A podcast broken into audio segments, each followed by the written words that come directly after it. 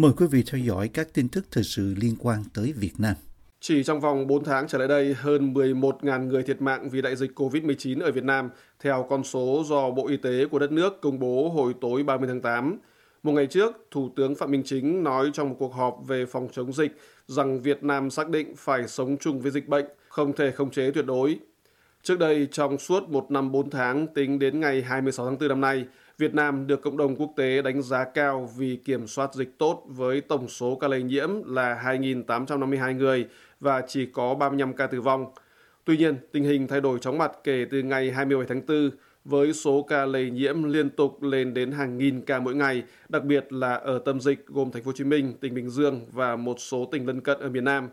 Số ca nhiễm mới của cả nước chỉ trong 4 tháng qua là hơn 445.000 người, với đa số các ca được ghi nhận ở tâm dịch. Hồi giữa tháng 8, Bộ trưởng Y tế Nguyễn Thanh Long lý giải trong một cuộc họp của Ban chỉ đạo quốc gia về phòng chống dịch rằng đợt dịch bệnh này lây lan rộng và kéo dài là do biến chủng virus mang tên Delta có khả năng lây lan rất nhanh và mạnh trong không khí với chu kỳ lây nhiễm ngắn hơn các chủng virus trước, vì vậy làm gia tăng tình trạng lây nhiễm trong cộng đồng. Một trong những biện pháp hàng đầu trong số các nỗ lực của Việt Nam nhằm kiểm soát dịch bệnh là việc chính quyền nhiều tỉnh thành áp dụng các quy định về giãn cách xã hội ngày càng khắt khe hơn trong gần 2 tháng trở lại đây, đặc biệt là ở tâm dịch gồm thành phố Hồ Chí Minh và các tỉnh lân cận. Riêng ở thành phố Hồ Chí Minh, thậm chí hàng chục nghìn quân nhân đã được triển khai từ ngày 23 tháng 8 để tăng cường cho công tác phòng chống dịch. Bộ trưởng Quốc phòng Phan Văn Giang cùng ngày phát biểu rằng đây như là trận chiến không thắng không về theo tường thuật của báo chí trong nước. Tuy nhiên, các dữ liệu cho thấy là tình hình chung vẫn đi theo hướng trở nên xấu hơn. Từ mùng 1 tháng 8 đến mùng 10 tháng 8, số ca nhiễm hàng ngày thường xuyên xoay quanh con số 8.000. Trong 10 ngày tiếp theo, con số này trung bình là 9.000. Còn kể từ 21 tháng 8, số ca nhiễm mới luôn cao hơn 10.000 mỗi ngày, trong đó ngày cao kỷ lục là 27 tháng 8 với 17.407 người có kết quả dương tính với COVID-19. Số ca tử vong cũng liên tục tăng vọt từ 27 tháng 4 đến 13 tháng 8, số người chết vì dịch tăng từ 35 lên 5.088. Sau đó chỉ trong hơn nửa tháng một chút, con số tăng lên hơn gấp đôi, lên 11.064 ca tử vong, theo thông tin được Bộ Y tế công bố tối 30 tháng 8. Hôm 29 tháng 8, Thủ tướng Phạm Minh Chính, người cũng là trưởng Ban chỉ đạo quốc gia về phòng chống dịch COVID-19, nói trong cuộc họp của Ban rằng Việt Nam đặt mục tiêu kiềm chế kiểm soát dịch bệnh, song cũng xác định cuộc chiến này còn lâu dài, phải sống chung lâu dài với dịch bệnh, không thể khống chế tuyệt đối, phải thích ứng và có cách làm phù hợp, theo tường thuật trên nhiều báo trong nước. Chỉ 15 ngày trước, hôm 14 tháng 8, bản thân Thủ tướng Chính gửi ra lời phát động cả nước thi đua phòng chống dịch. Trong đó có đoạn ông bày tỏ tin tưởng sâu sắc rằng Việt Nam nhất định sẽ sớm chiến thắng đại dịch COVID-19. Tin tức về cuộc họp hôm 29 tháng 8 của Ban chỉ đạo quốc gia về phòng chống dịch cho hay rằng trong 23 tỉnh thành đang giãn cách xã hội ở mức độ cao nhất, có 6 tỉnh đang kiểm soát được dịch bệnh gồm Bạc Liêu, Bến Tre, Bình Phước, Cà Mau, Hậu Giang và Sóc Trăng. Bốn địa phương là Thành phố Hồ Chí Minh, Bình Dương, Long An và Tiền Giang vẫn đang trong tình trạng dịch bệnh phức tạp. Theo quan sát của VOA, nhiều người dân bày tỏ quan điểm rằng chỉ còn đặt hy vọng vào việc tiêm vaccine cho một tỷ lệ lớn trong dân số để có thể thấy ánh sáng cuối đường hầm. Bản tin tối 30 tháng 8 của Bộ Y tế Việt Nam cho hay là đất nước đã tiêm tổng cộng 19,7 triệu liều vaccine, trong đó gần 17,2 triệu người được tiêm một mũi và hơn 2,5 triệu người được tiêm cả hai mũi. Một nhóm hơn 10 doanh nhân Việt Nam mới đây đăng lên mạng một thư ngỏ kêu gọi 5.000 chữ ký ủng hộ để đề nghị chính phủ giúp đỡ các doanh nghiệp gặp khó khăn thời đại dịch, được đăng hôm 29 tháng 8 trên trang avas.org, một trang quốc tế chuyên dành cho các cuộc vận động online. Thư kiến nghị nhằm đến những người nhận là Thủ tướng Phạm Minh Chính và 6 bộ trưởng, trình bày rằng tất cả các doanh nghiệp vừa và nhỏ, đặc biệt là ở miền Nam, đang đối mặt với muôn vàn khó khăn do đại dịch diễn biến phức tạp và kéo dài. Bức thư lưu ý rằng các doanh nghiệp vừa và nhỏ chiếm gần 98% tổng số doanh nghiệp cả nước. Nhóm 11 doanh nhân chấp bút bức thư là chủ của một số công ty như AA Transport, Biz Uni, Việt Tinh Anh, Dom Capital, Đại Phúc Land, Cò May Group, vân vân. Họ liệt kê ra những vấn đề to lớn mà đa số các doanh nghiệp vừa và nhỏ đang gặp phải. Đó là họ phải ngừng hẳn hoạt động sản xuất kinh doanh hoặc hạn chế hoạt động chi phí tăng cao do những phát sinh về xét nghiệm lo ăn ở cho người lao động khi cố duy trì hoạt động. tuy tạm dừng hoạt động vẫn phải trả chi phí mặt bằng, kho bãi, bảo hiểm xã hội, lương. Nhiều doanh nghiệp chứng kiến doanh thu trở về con số 0. Thư kiến nghị thu hút được gần 2.000 chữ ký vào tối 30 tháng 8, nêu ra một loạt những điều mà các doanh nghiệp xin chính phủ hỗ trợ.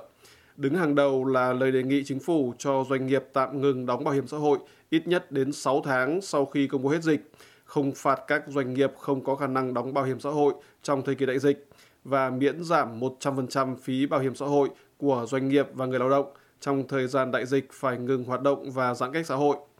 Các doanh nghiệp tiếp đến kiến nghị được miễn thuế VAT trong năm 2021, giảm 50% thuế VAT trong hai năm kế tiếp là 2022 và 2023, giảm 50% thuế thu nhập doanh nghiệp phải nộp của năm 2021 và giảm 30% thuế thu nhập doanh nghiệp 3 năm liền kể từ khi công bố hết dịch. Họ cũng đề nghị được chấp nhận ghi vào sổ sách tất cả các loại chi phí phát sinh vì đại dịch mà doanh nghiệp phải bỏ ra.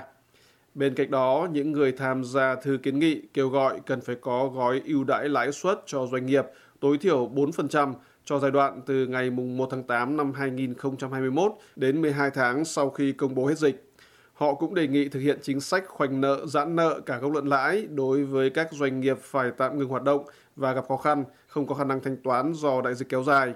Đối với các doanh nghiệp còn lại, bức thư nêu ra kiến nghị rằng cần khoanh nợ gốc và giảm lãi suất từ 2 đến 3% kể từ ngày 1 tháng 8 năm 2021 đến 6 tháng sau khi chính phủ công bố hết dịch. Ngoài các kiến nghị về hỗ trợ nêu trên, các doanh nghiệp khẩn thiết kêu gọi chính phủ và các bộ xây dựng lộ trình để các doanh nghiệp có thể dần hoạt động trở lại. Trước mắt, họ đưa ra đề xuất khái quát rằng người lao động được phép đến văn phòng, công ty, nhà máy, vân vân để làm việc khi đã tiêm một mũi và được phép di chuyển đến các tỉnh khác để làm việc sau khi tiêm đủ hai mũi. Song song với đó là thực hiện nghiêm túc các biện pháp về giãn cách phòng ngừa, gọi tắt là 5K. Thư kiến nghị của các doanh nghiệp vừa và nhỏ xuất hiện ở thời điểm mà thông tin về dịch bệnh ở Việt Nam ngày càng trở nên bi quan với số ca lây nhiễm và tử vong mỗi lúc một tăng trong đợt dịch mới nhất bắt đầu vào cuối tháng 4. Đến ngày 30 tháng 8, Việt Nam chứng kiến hơn 11.000 người tử vong vì dịch, trong khi tổng số ca nhiễm lên đến gần 450.000 người. Nhiều biện pháp phong tỏa giãn cách nghiêm ngặt ở nhiều tỉnh thành, đặc biệt là tại tâm dịch là thành phố Hồ Chí Minh cùng với 22 tỉnh thành khác làm gián đoạn nghiêm trọng hoạt động sản xuất kinh doanh và vận tải, dẫn đến việc nhiều doanh nghiệp không còn cầm cự được. Theo Tổng cục Thống kê của Việt Nam cho biết, trong 8 tháng qua có 85.500 doanh nghiệp rời khỏi thị trường trong nước, trong đó 43.200 doanh nghiệp tạm dừng kinh doanh có thời hạn, 30.000 doanh nghiệp chờ làm thủ tục giải thể và 12.200 doanh nghiệp hoàn tất thủ tục giải thể. Tính trung bình, mỗi tháng có gần 10.700 doanh nghiệp rút khỏi thị trường. Trong cùng thời gian, cả nước có 81.600 doanh nghiệp đăng ký thành lập mới, ít hơn đáng kể so với số doanh nghiệp rút ra.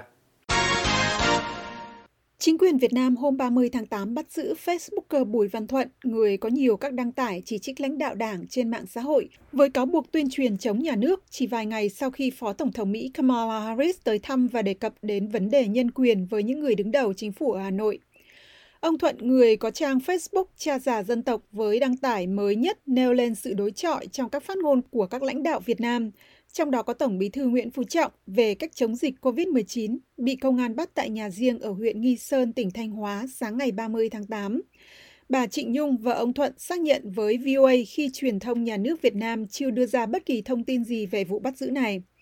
Bà Nhung cho biết gia đình bà bị bất ngờ khi các công an giả dạng là nhân viên y tế đến để yêu cầu khai báo y tế vào lúc 8 giờ sáng, sau đó khám xét nhà và đọc lệnh bắt giữ ông Thuận.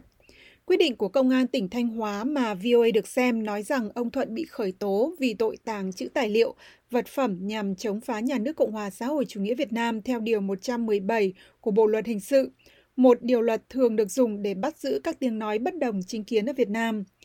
Ông Thuận, một giáo viên dạy hóa trước khi trở thành một blogger có tiếng ở Việt Nam, từng được báo Los Angeles Times phỏng vấn vì bị Facebook chặn tài khoản cũng như xóa các bài viết chỉ trích chính quyền,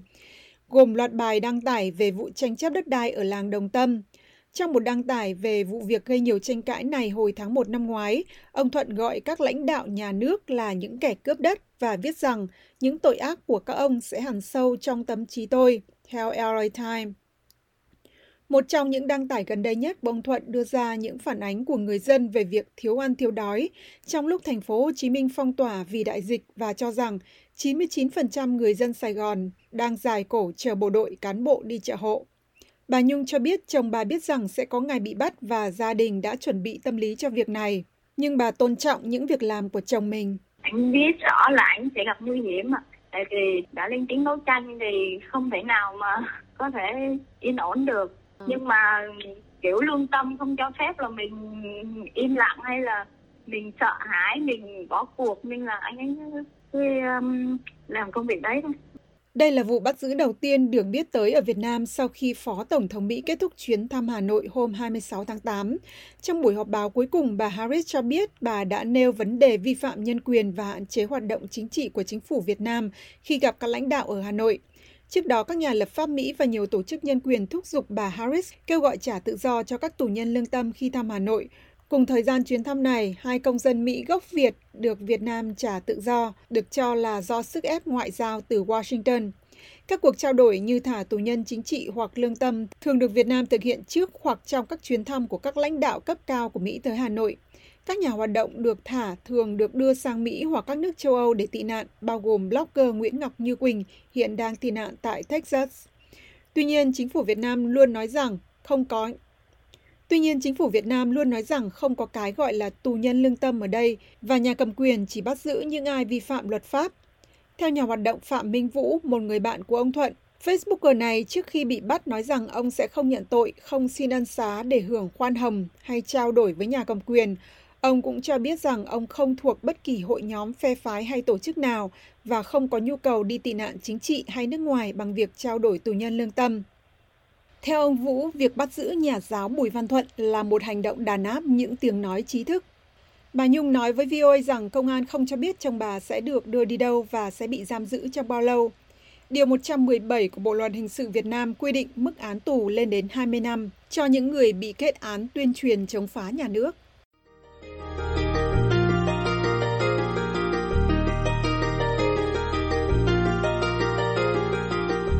Buổi phát thanh sáng của đài VOA xin được kết thúc tại đây. Tấn Chương cùng toàn ban Việt ngữ xin kính chào quý thính giả.